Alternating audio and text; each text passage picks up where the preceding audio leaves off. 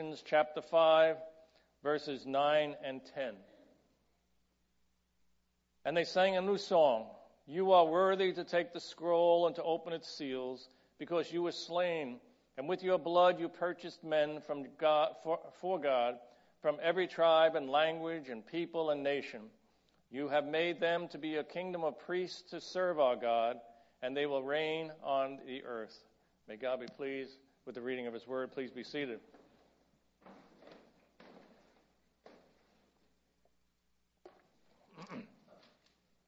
Over the past uh, two weeks, we have looked at the Bible and what the Bible teaches us about race and race relations. We have seen how that uh, we have uh, we are uh, bear the image of God and should be respected as an image bearer. We have seen how we are all descendants uh, from Adam and Eve, and therefore we are all family, being part of the one human race. And last week we looked at the parable of the Good Samaritan and saw that we are all neighbors, and to act like a good neighbor to one another regardless of race, ethnicity, or religion, or even whether we like someone or not. Jesus taught this also in, in Matthew six, beginning at verse thirty-two. "If you love those who love you, what credit is that to you? Even sinners love those who love them. And if you do good to those who are good to you, what credit is that to you? Even sinners do that. And if you lend to those from whom you expect repayment, what credit is that to you? Even sinners lend to sinners, expecting to be repaid in full. But love your enemies, do good to them, and lend to them without expecting to get anything back. Then your reward will be great, and you will be children of the Most High, because He is kind to the uh, Because he is kind to the ungrateful and wicked. Be merciful, just as your Father is merciful." And today, as I close out the series, I want us to consider the question. So with the abundance of teaching in Scripture that we have, why is racism such a problem? And why is it such a problem for so long? Well, the obvious answer is sin. Sin always has a way of twisting and corrupting everything good and beautiful that God has made into something that's bad and ugly. And such is the case with the diversity of race. But beyond that, we should know that in a particular, uh, in particular, that the slavery issue was too often defended by Christians as biblical and therefore justified. And their central argument was based upon a text in Genesis nine, the so-called curse on Ham. Genesis nine starts with Noah and his family uh, after the flood. And God tells Noah and his family to be fruitful and multiply. And then he makes a covenant with Noah, telling him that he'll never destroy the earth again by a flood. And then, starting in verse eighteen, we read, "The sons of Noah who came out of the ark were Shem, Ham, and Japheth. Ham was the father of Canaan. These were the three sons of, Jo- of Noah, and from them came the people who scattered over the whole earth. Noah, a man of the soil, proceeded to plant the vineyard. When he drank some, some of its wine, he became drunk and lay uncovered inside his tent. Ham, the father of Canaan, saw his father naked and told his two brothers outside. But Shem and Japheth took a garment and laid it across their shoulders. Then they walked in backward and covered their father's naked body. Their faces were turned the other way so that they would not see their father naked. When Noah awoke from his wine and found out what his youngest son had done to him, he said, 'Cursed be Canaan. The lowest of slaves will he be to his brothers.' He also said, 'Praise be to the Lord, the God of Shem. May Can- Canaan be the slave of Shem. May God ex- extend Japheth's territory. May Japheth live in the tents of Shem, and may Canaan be the slave of Japheth.' After the flood, Noah lived three hundred fifty years." Now, upon these very few verses and, and somewhat unclear verses, unfortunately in the past, many Christians have defended slavery. Their thinking went along these lines. The name Ham means hot or perhaps burnt, and therefore it implies he was black. And having sinned against Noah, he was rightly cursed by Noah. The curse fell upon one of his sons, Canaan, who would forever be a slave to Shem and Japheth. Ham went to Egypt and points southward. southward. Now, for a long time, uh, that interpretation was not challenged, and it became the basis of defending the enslavement of the black race. However, such an interpretation has been found to be very erroneous. So let me address these verses a bit before moving on, because they're so central to the debate. As many have pointed out, interpretive debates generally revolve around two uh, interrelated questions. One, what was the nature of Ham's offense? Why would Ham seeing Noah's nakedness merit a curse? And secondly, what was the rationale for Canaan's punishment? If Ham was the perpetrator, why was Canaan punished? Now, this whole incident, fortunately, most of this whole sermon uh, is kind of sorted and uh, we, as we cover these immoral events. Now, as, it, as to the nature of Ham's offense, we have three main interpretations, all of them wicked, involving sexual perversity. First, it was voyeurism. Ham saw Noah naked. Now, in that culture, it was a serious crime to view another's nakedness. But the penalty, everlasting slavery, doesn't fit the crime. Besides that, Ham is not cursed, but his youngest son, Canaan, is. So this view doesn't really do justice to the evidence. The second view is that what happened was a paternal incest or rape.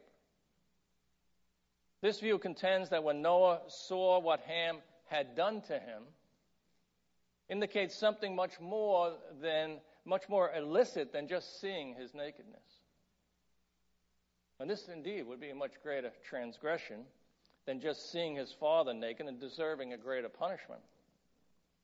Yet it still does not explain why Ham's son was cursed and not Ham. The third view, which I, I believe is correct, is maternal incest. And this view contends that Ham had relations with Noah's wife. Like in the second, the expression saw him naked in Scripture is often a euphemism for having sex. It's used this way a number of times in the Old Testament. You might say, where does his mother come in? Doesn't even mention it. Well, a verse that sheds light on this is Leviticus eighteen eight. And it reads this way, the nakedness of thy father's wife shall thou not uncover. It is thy father's nakedness. Also Leviticus twenty eleven. And the man that lieth with his father's wife hath uncovered his father's nakedness. So these verses and others uh, tell us that the expression thy father's nakedness is, really means thy, thy mother's nakedness. So Ham, in seeing his father's nakedness, really means seeing his mother's and having relations with her. Now, this is a, a wicked and, and vile act by any standard and deserves a heavy punishment. It was more than a, than a, a sexual uh, uh, uh, transgression, and it had implications um, regarding authority and control, which I really can't get into. But this interpretation also explains why Canaan, Ham's youngest son, was cursed, because Canaan was the child of the illicit union. The writer, as often in Scripture, condenses time, so it seems like everything's happening in one day. But the cursing took place nine months later at Canaan's birth. None of Ham's older sons were cursed. Cush, Mizraim, and Put. None of them were cursed. And they all went down to Egypt and to Ethiopia. But Canaan didn't. Canaan went to Cana. All right? The promised land. Uh, it, that it would become the promised land later on. And Canaan would also become the, the, the, the father of the Canaanites, a chronic enemy of the Israelites that would eventually be conquered and subdued, and many put in slavery to the Israelites. But there is another sordid account that is almost parallel to this one, which is recorded later in Genesis twenty. And it links an important point here. In that account, we find that it's Lot and his two daughters who have fled Sodom and Gomorrah. And it reads in uh, Genesis twenty, "And the firstborn said to the younger daughter, 'Our father is old, and there is not a man in the earth to come in unto us after the manner of all the earth. Come, let us make our father drink wine, and we will lie with him, that we may preserve seed, the seed of our father.' And their plan succeeds, we know that, and they both give birth." And then it reads, the, "And the firstborn bare a son, and they called his name Moab, the same as the father of the Moabites unto this day. And the younger, she also bare a son, and called his name Benammi, the same as the father of the children of Ammon unto this day." Now, both of these illicit unions give rise to future enemies of the Israelites and the Moabites and the Ammonites that were always at war with the Israelites, just as the illicit union with Ham gave birth to Canaan and the Canaanites, who were, again, a chronic enemy of the Israelites. The curse fell upon Canaan and the Canaanites, not an entire race of people. The idea that the curse applied to the black race is far off the mark, and it should be thrown on the trash heap of uh, poor interpretation and uh, uh, um, you know, just discarded entirely. Before proceeding, then, I want to mention another son of Ham, Cush. Now, at one time, Cush was a great kingdom just south of Egypt. It is often translated in our Bibles, Ethiopia. Cushites were black. Both the Bible and history verifies this fact. One author notes, quote, "Throughout the entire period suggested from the composition of the Hebrew Bible, the term Cush would have been understood to refer to the black inhabitants of the civilization south of Egypt." Jeremiah thirteen twenty-three reads, "Can a Cushite or an Ethiopian change his skin, or a leopard its spots? Neither can you do good who are accustomed to doing evil." Now, Cush had a sort of a love-hate relationship with Egypt. Often they mingled and they helped one another, yet at other times they warred against one another. So Egypt knew them very well, and many inhabited Egypt. Now, why am I telling you this? For an important reason. Because in Numbers twelve one, we read the following, quote, "Miriam and Aaron began to talk against Moses because of his Cushite wife, for he had married a Cushite." Miriam and Aaron complained against Moses because he married a black woman. And they went on to challenge Moses, and God grew angry with them and summoned them to the tent of meeting. And then we read this, the, the anger of the Lord burned against them, and he left them. And when the cloud lifted from the above the tent, Miriam's skin was leprous, It became white as snow. Now, how ironic was that? That Miriam and Aaron complained because of the black woman, and yet God punished Miriam with her skin turning snow white.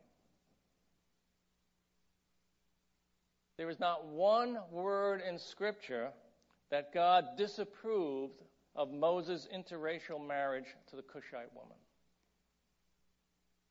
The only prohibitions against marriage is in marrying a pagan. Again and again, God warned the Israelites not to intermarry with the surrounding pagan cultures and nations, not because of race, but because of idolatry. One example in Deuteronomy seven, beginning verse three, where the Lord says he will drive out the seven nations before them. Then God says, do not intermarry with them. Do not give your daughters to their sons or take their daughters for your sons, for they will turn your children away from following me to serve other gods. And the Lord's anger will burn against you and will quickly destroy you. The prohibition on marrying those of other nations is not race or ethnicity, it's belief. And we know this prohibition carries over even into the New Testament. We're very familiar with Second Corinthians six fourteen. Do not be, where Paul writes, do not be uh, yoked together with unbelievers. For what do righteousness and wickedness have in common? Or what fellowship can light have with darkness? And again, it has nothing to do with race, but beliefs that are the deciding factor. As J. Daniel Hayes, uh, Dean and Professor of Biblical Studies, writes, what theological conclusions should we draw from this text? I would suggest that interracial marriage is strongly affirmed in Scripture. Marrying unbelievers, on the other hand, is strongly prohibited. The criteria for approving or disapproving of our children's selected spouses should be based on their faith in Christ and not at all on the color of their skin. White Christians who say they are not prejudiced but who vehemently oppose interracial marriages are not being honest. They are still prejudiced and are out of line with God's revealed will. So we've seen how this so-called curse of Ham did not sentence a race to slavery. It was specific to Canaan for a specific reason, for a sp- specific time period. We also know that Moses married a black woman and was blessed by God. And one more point I'd like to make is the fact that the apparently the early church was open to all believers, blacks included. I note this because in doing the research, so sadly, in our country's past, white churches often would bar black believers from coming into the church. But if you look at Acts thirteen one, we find the early church had no such barriers. The verse reads this way. Now in the church at Antioch there were prophets and teachers, Barnabas, Simon called Niger, Lucius of Cyrene, Manaen, who had been brought up in the, with Herod the Tetrarch, and Saul. Niger, or actually it's N, pronounced N E E, like Nigar. So I'm not using the N word, all right? Uh, this is the way it is pronounced. We often say Niger, kind of to avoid that. But technically it's N E E. One writer points out the early uses of the word Niger and later Negro were not racist, but were more descriptive of skin color. It means black. When slaves were brought to the Americas, the descriptive terms were later turned into racial slurs meant to degrade slaves and their descendants. But here in Acts, we have one example of a godly leader in the church. He's either a teacher or a prophet, it doesn't say, all right? And uh, and he's part of that group that the Lord spoke to to set apart Paul and Barnabas. So I think that again and again, as we come to Scriptures and we see that there is there is no superior race, and it condemns any idea of racial superiority. Now, within these three sermons, I've attempted to set out the kind of the building blocks of proper understanding of race-to-race relations. Every individual has dignity as the bearer of God's image. Every individual is in the same family as descendants of Adam and Eve. There is but one race. Every individual is called to be a good neighbor and to show compassion. And reading the Scriptures more closely and interpreting them more accurately allows us to see that race was neither an impediment to the community or marriage or serving in the church. And our church operates on those foundational principles. And yet when we look at society, we see a different picture. Division and injustice and hatred and violence and riots and death have dis- destroyed the foundations. We ask ourselves, what can we do? What should I do? There's a couple of things I think we should all do. First, I think it's very important to keep our perspective. I think it's important to point out that America's goodness is not completely overshadowed by her imperfections.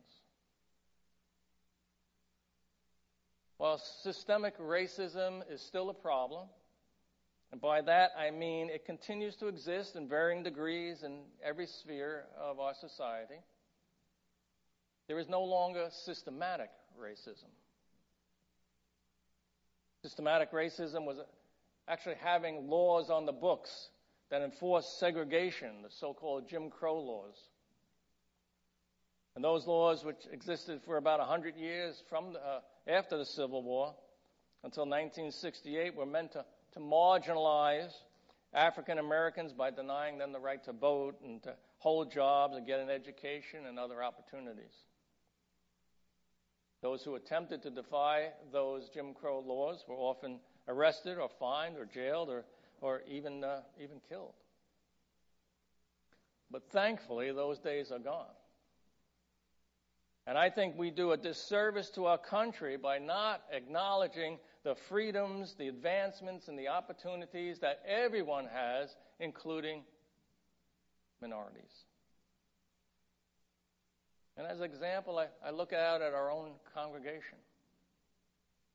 And I see people of color and different ethnicities.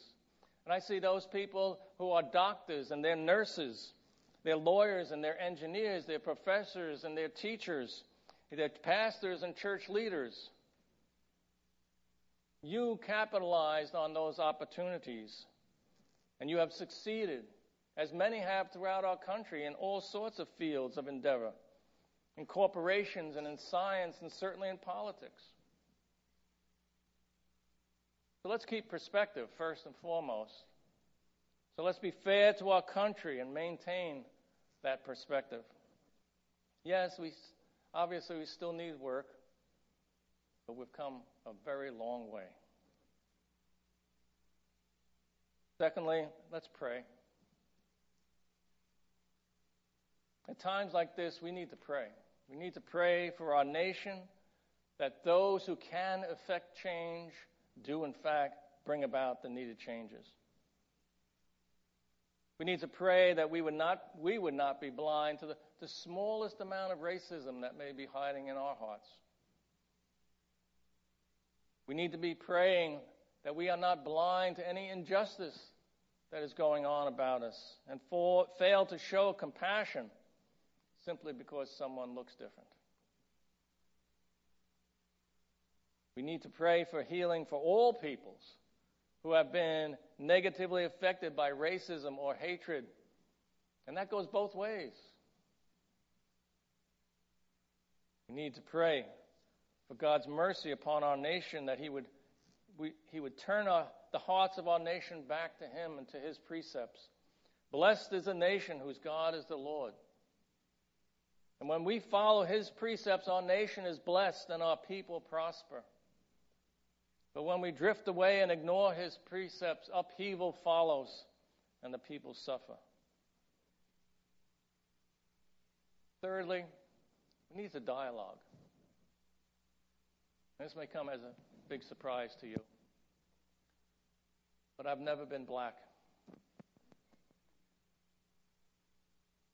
Never. Not once. Not one day in my life. You people of color, you've never been white. And I don't think there's anybody here who has been a police officer.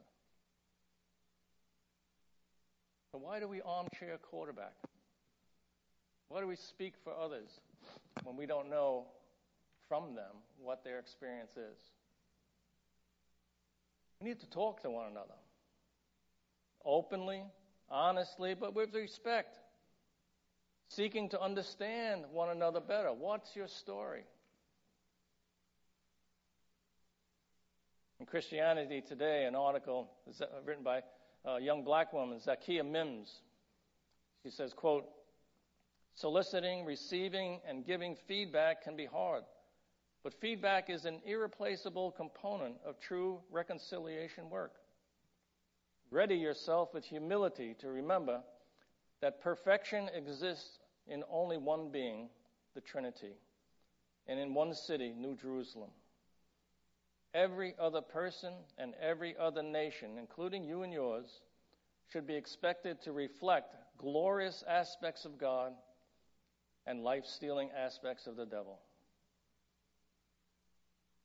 That's so true. Only God has the whole picture, folks. We need to keep open lines of communication between one another and do the hard but necessary work of listening and considering the other side without getting all defensive and angry. Proverbs eighteen seventeen reads, the first speech in a court case is always convincing until the cross-examination starts. You know, we've all heard the word, your mother probably told you this, there's always two sides to every argument. And we need to hear and consider both sides. And then we should take action. Dialogue is good and necessary, but it should not stop there. To truly love our neighbor is to take action on their behalf. Good Samaritan did not go over to the victim and just speak good and kind words to him.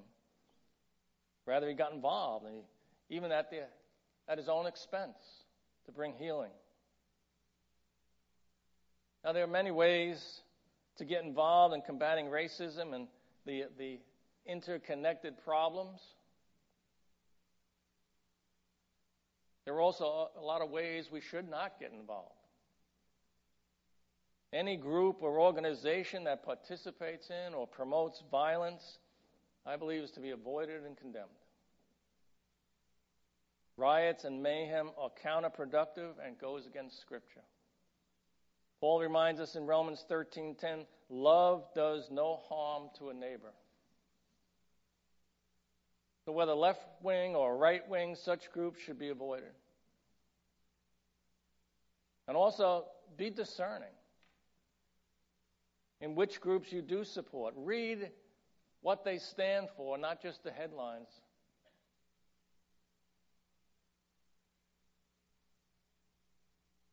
And folks, let me say this too. We need the police. True, some changes definitely need to be made to eliminate the small percentage of, of bad cops and bad tactics, but we need the police. In fact, you talk to the people in the highest crime areas and the poorest sections, and they'll tell you, we need the police. In fact, it's biblical. The Bible speaks of our need for law enforcement. Romans thirteen three, Paul states, for rulers hold no terror for those who do right, but for those who do wrong. Do you want to be free from fear of the one in authority? Then do what is right, and you will be commended. For the one in authority is God's servant for the good, but if you do wrong, be afraid, For rulers do not bear the sword for no reason. They are God's servants, agents of wrath to bring punishment on the wrongdoer. When there is no more crime, when there is no more criminals, we will no longer need police. In a very small way, this is what popped into my, my head. Years ago, back in the nineteen seventies, we were up at Syosset Bible Baptist Church, and they decided to, uh, a group of guys decided to organize a church softball league. So we got a big organization meeting. We got all the teams, different churches. We all said yes, yes. And we decided that since we're all Christians playing, we won't need an umpire because we're Christians and we all tell the truth and we live, sing kumbaya one another, one another, you know. And then we started playing. You know, the catcher would, would call balls and strikes. The pitcher was supposed to say who's out on first base. And guess how that worked out? Yeah, it didn't, right? And it just more and more arguments and arguments. It was argue, more arguing than playing the game, all right? It's not because we intentionally lie, but you're biased to your team. And it's a close play. I'm always going to say I'm safe, my team's safe, right? And so, you know, after a few games, we decided we need to hire an umpire, all right? And from then on, we had umpires because we are sinful people, all right? Basically, what it comes down to. And, folks, in our society, we need, we need the police. Uh, we need law and order and law enforcement. So in closing, as we consider what the Scriptures say about race and how we ought to relate one to another, let's remember, first and foremost, that Christ came to save us and to restore the vertical relationship with God, first and foremost. Our salvation depends upon that relationship. But Christ also came to, to tear down walls and build bridges and foster genuine community and loving relationships horizontally between us. Remember, it's both love God and love your neighbor. These are the two great commandments, Jesus said. And this is God's ultimate goal and purpose, as we read in Revelations five, nine to ten at the beginning of that multi-ethnic group. And they sang a new song, saying, "You are worthy to take the scroll and to open the seals, because you were slain, and with your blood you purchased for people, for, uh, for God, persons from every tribe and language and people and nation. And you made them to be a kingdom of priests to serve our God, and they will reign on earth." And since we will, for all eternity, stand shoulder to shoulder with all this vast, different, diverse people, singing the praises of our God and His Christ, our blessed Lord, might as well start now and get the practice in. We are brought together by that same faith, by that one Spirit, to worship the one true living God who has created us and has called us. Let us pray. Heavenly Father, how we rejoice in you, Lord, and we, we, we are humbled, Lord, and we confess our shortcomings. And, Lord, show them to us, Lord. If we indeed harbor anything in our hearts against one another just because of race or Or, or ethnicity, Lord, bring it out that we may confess it and cast it aside. Help us to learn to love our neighbor. Help us, Heavenly Father, not to be influenced by the world and society and all that goes on there, but help us indeed sing a new song that joins us together, shoulder to shoulder, praising you. And Lord, we look forward to that great day when we will be there singing together. We thank you for your word, Lord. Apply it to our hearts and our lives, we pray. In Christ's name, amen.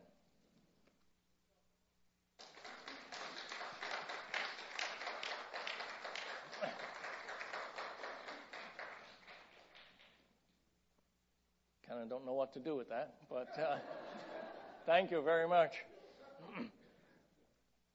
um, let me... Uh, move on to the announcements. Uh, Team World